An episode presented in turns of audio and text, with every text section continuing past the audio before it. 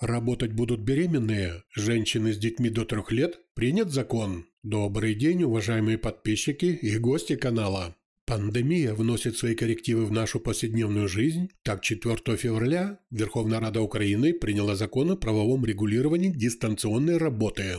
Не забудьте подписаться на наш канал, и вы узнаете еще много интересного. Итак, в Украине приняли закон о дистанционной работе. Заключить договор о работе можно будет онлайн. Верховная Рада Украины в четверг, 4 февраля, приняла закон о правовом регулировании дистанционной работы.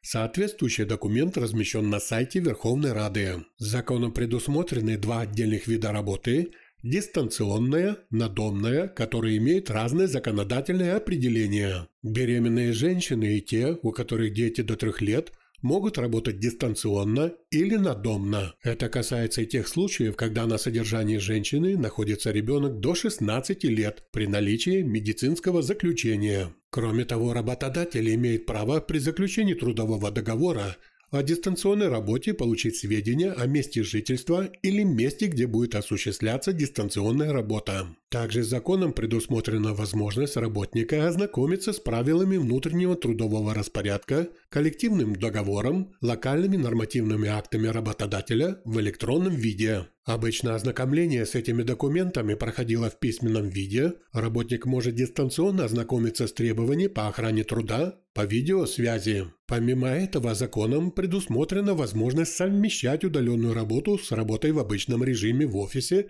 или другом помещении работодателя. Для этого необходимо утвердить график, удобный обоим сторонам. Основным преимуществом является узаконенный гибкий график. Перед тем, как работодатель решит перевести компанию на гибкий режим, за два месяца он должен уведомить своих сотрудников об этом. Также законом внесены соответствующие изменения в Кодекс законов труде Украины и Закон Украины об охране труда. Напомним, что из-за пандемии многие компании были вынуждены уволить сотрудников или урезать им заработную плату.